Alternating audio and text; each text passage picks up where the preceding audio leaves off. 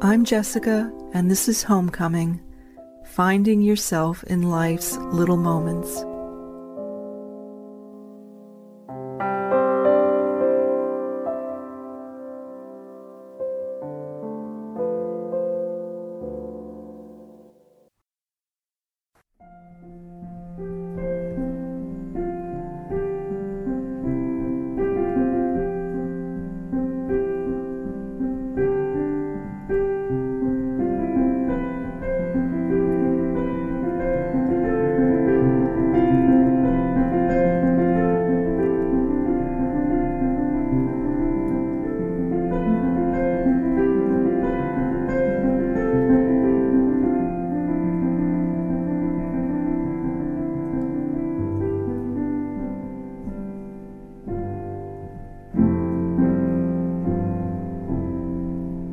Hi, dear listener. As you can tell, I'm sitting at the keyboard at my piano.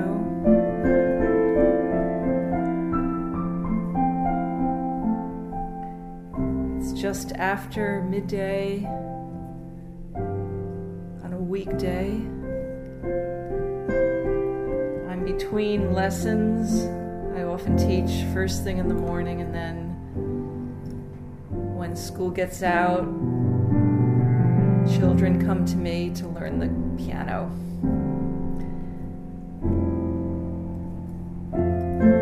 And today, you know, is a day when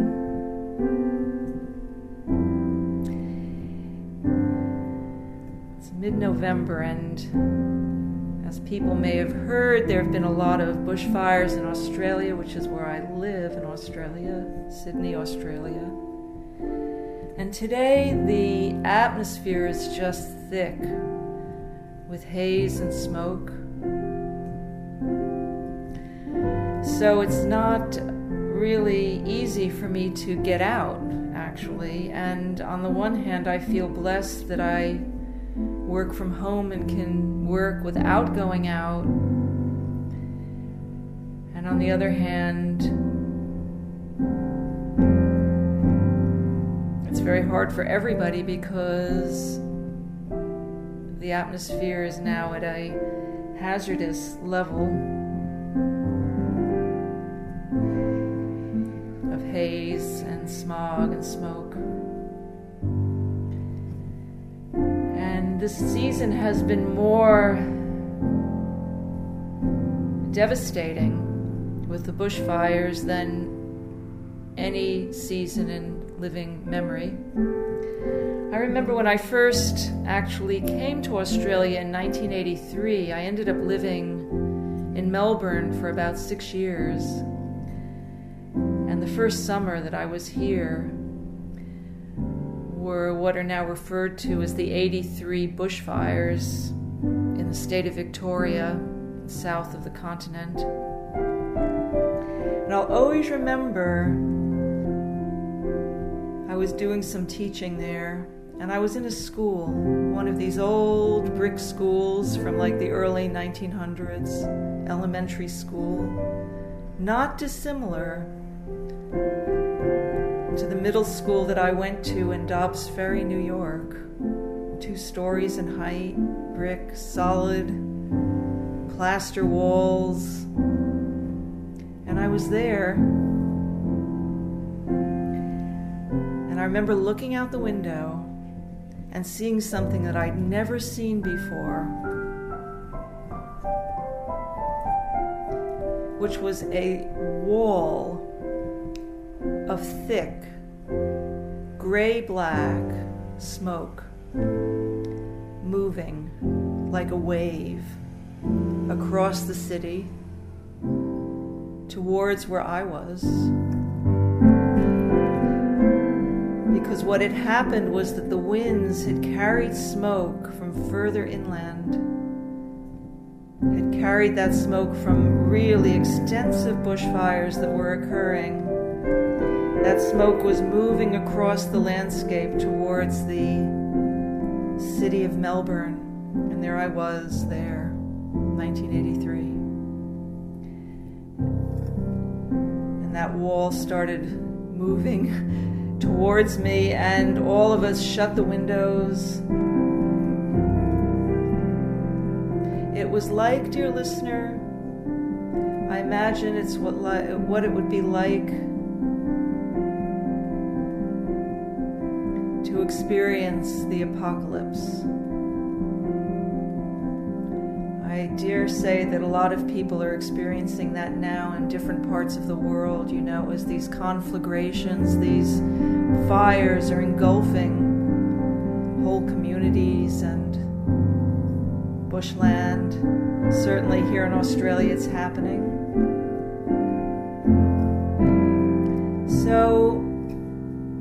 Fast forward now to 2019. I'm back in Australia, living here, this time in Sydney. Beautiful place near the sea. And the reason that I'm not doing this podcast from my favorite sandstone rock overlooking the ocean is because of the haze and the smog that makes it very difficult to be outside. But here I get to kind of talk to you, dear listener, and share my thoughts as I'm playing the piano.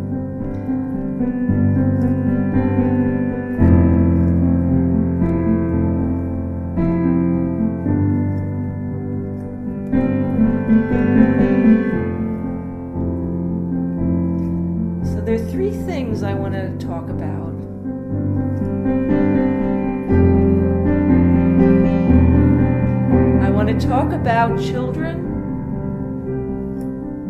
I want to talk about beauty. And I want to talk about what it means to protect those two things. And the way I'm going to sort of enter into this little reflection, dear listener, is to quote, to use actually several quotes the revered Russian writer Fyodor Dostoevsky.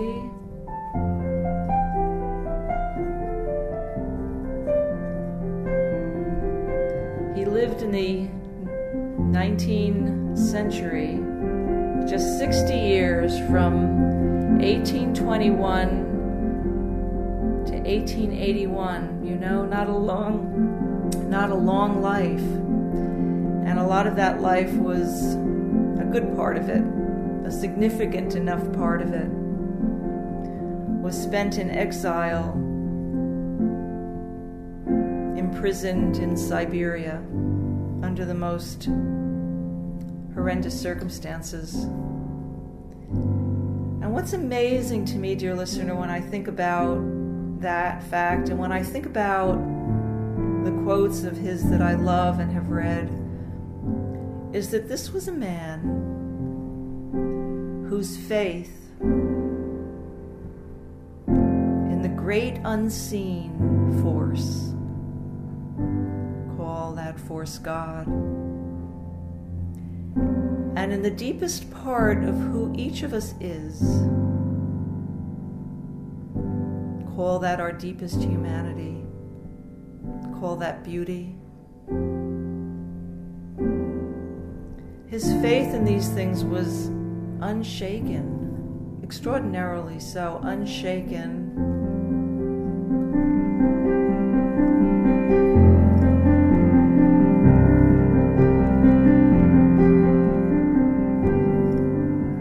So, the first quote that I'm going to share with you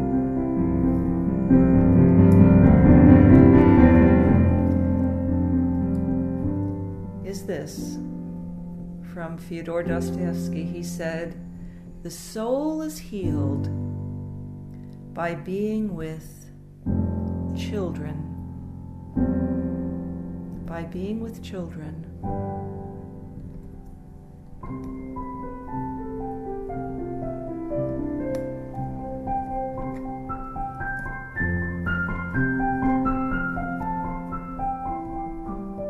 That is my experience, dear listener.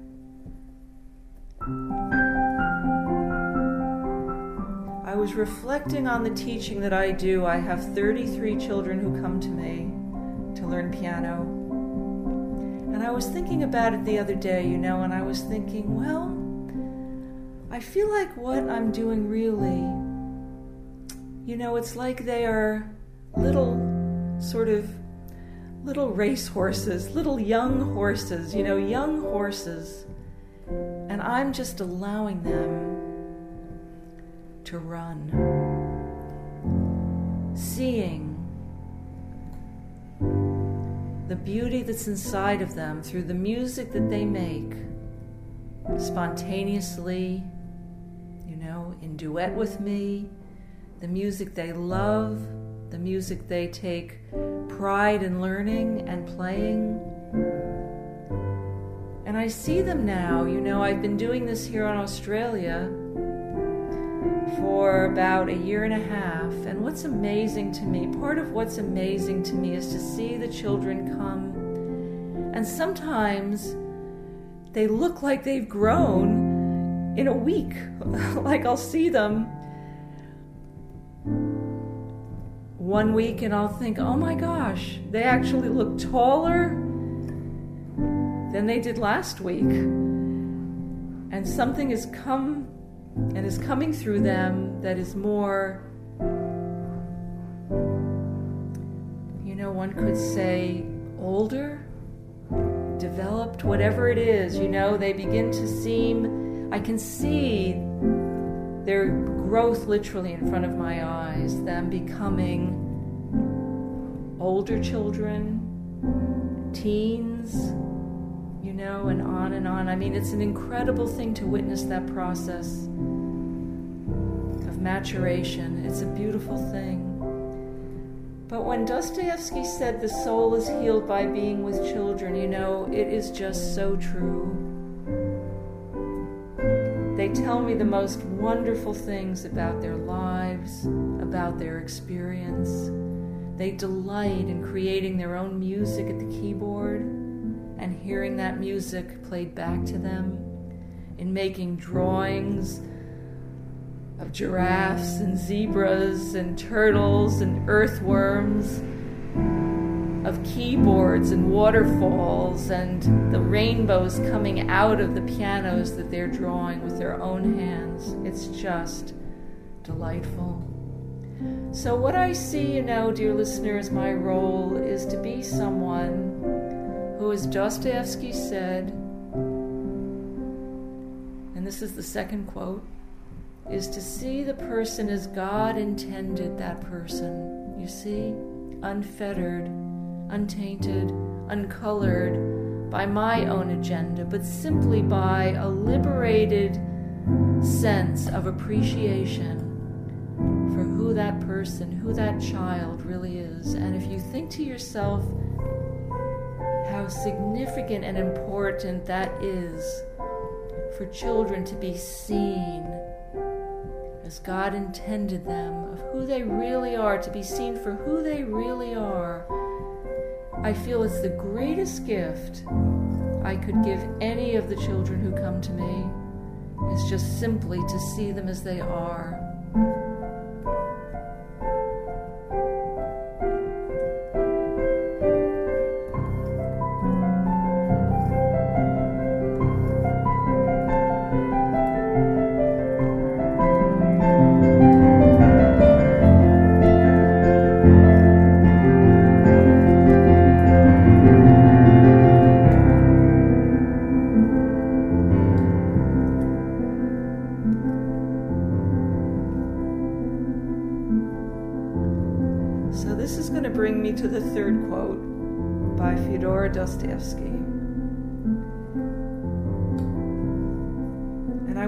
Sort of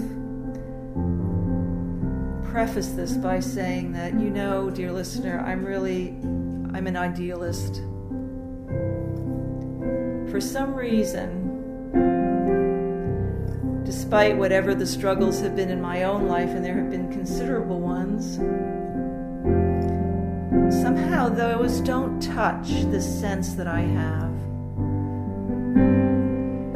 of an ideal world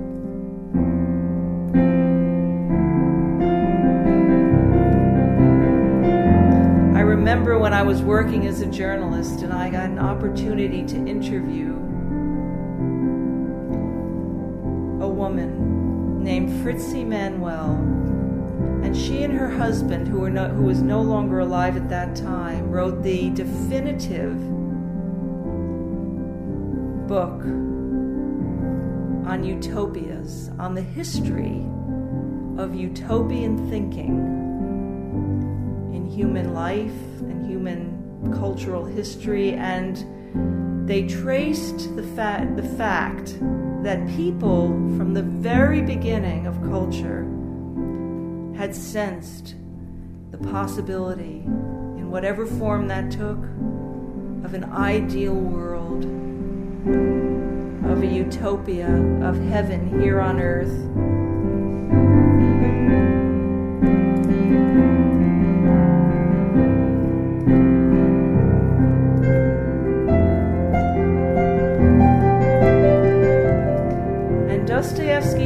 Said, you know, he said something really beautiful.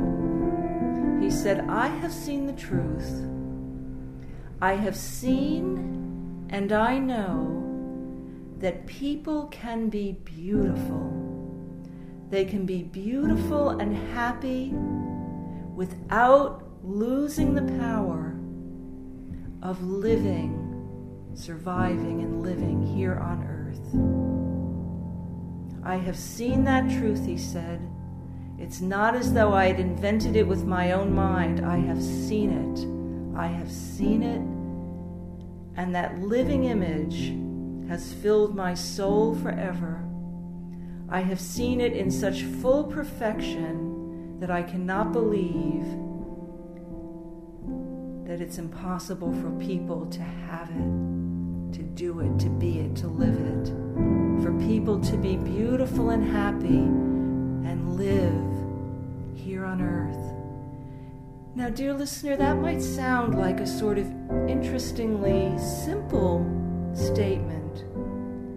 But if you think about our lives, about life as we know it, about everything that surrounds us, about all the things that people do and feel and think, and how we are often somewhat subtly or not so subtly in fear, you know, for ourselves, for our loved ones, for what one may, you know, for what might happen we want to bring things to us to shore up our securities. And that makes sense.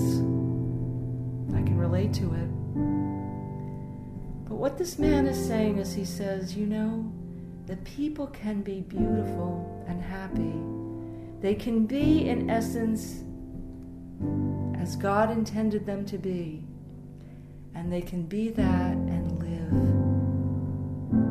live in that light. They can live in that happiness. They can live in it. They can live in it. They can live in that beauty and happiness and grace. I'll add. So, in my little music school, you know, I have this humble goal, this humble sort of mission and purpose, which is to give my children the opportunity to allow that beauty and that happiness to flower, what is already inside of them, what God intended for them, what God has placed in them, that seed of beauty and happiness, to allow that to flower and flourish. And my underlying conviction, sort of unstated most of the time, you see they can live in that, they can be that, they can flourish in that way, in those ways, in those beautiful qualities, and live on this earth. So, when, what I'm doing in that sense is really kind of a mission for the future because children are our future. They're our future.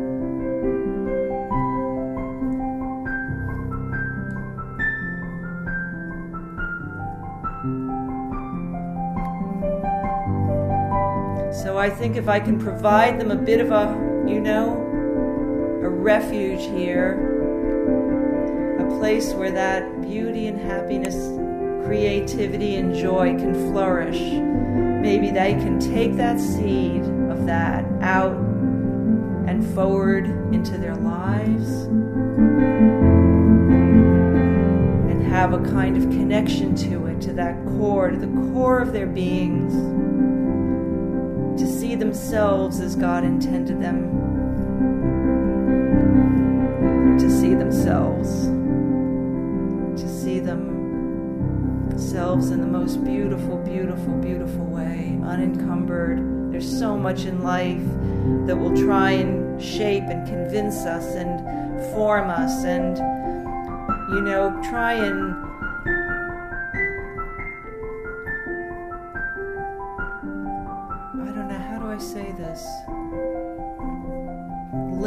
over those qualities something that is simply not of those qualities.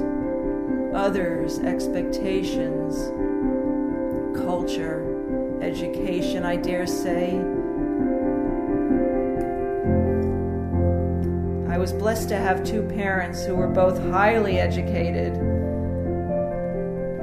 and who saw through the limitations of education and the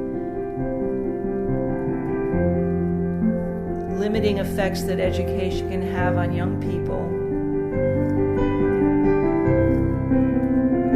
So I inherited that somewhat radical spirit because I really believe, dear listener, that we will label children this, that, and the other thing, but I'll tell you right now,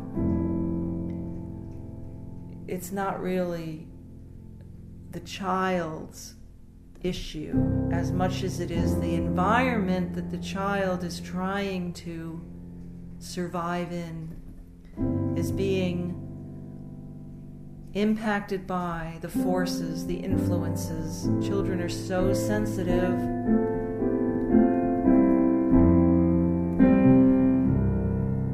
So I really just believe that, you know, in the primacy of the child, the child's experience. To look at that experience and then say, what is it that's going on here? Why is that child feeling X, Y, or Z, you know?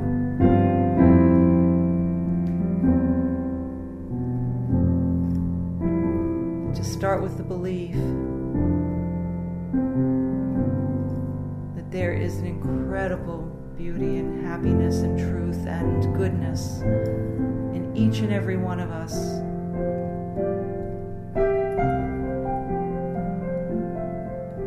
From the beginning.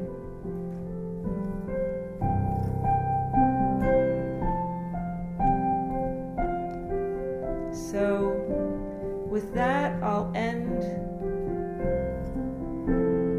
with the final quote from Fyodor Dostoevsky, a man who went through living hell, frankly,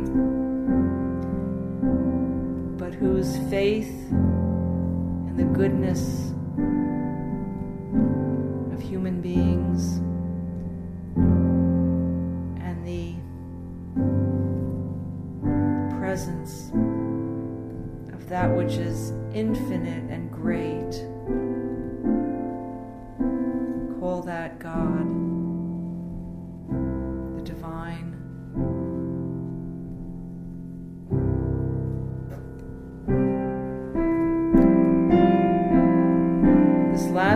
I'll share with you in the light of everything that I've spoken about here.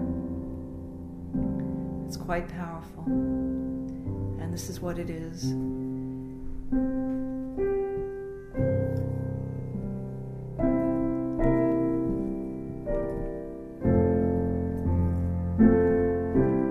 if they drive God from the earth,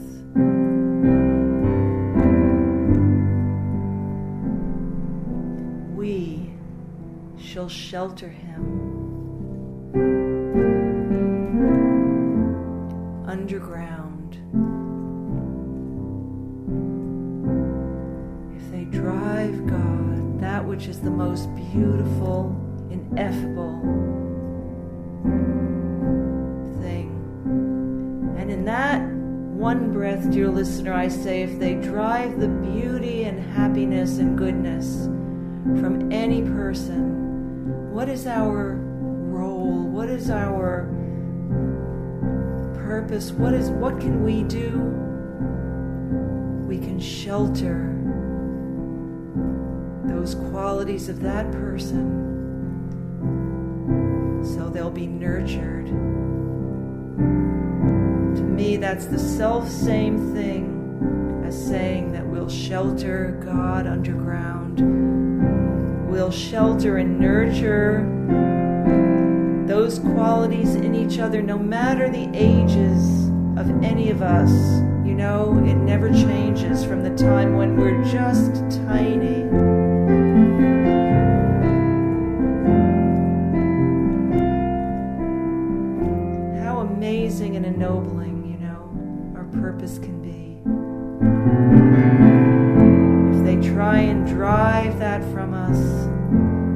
Try and drive God from the earth, the thing that is the most beautiful, will shelter. We'll shelter Him, we'll shelter ourselves underground in a protected place.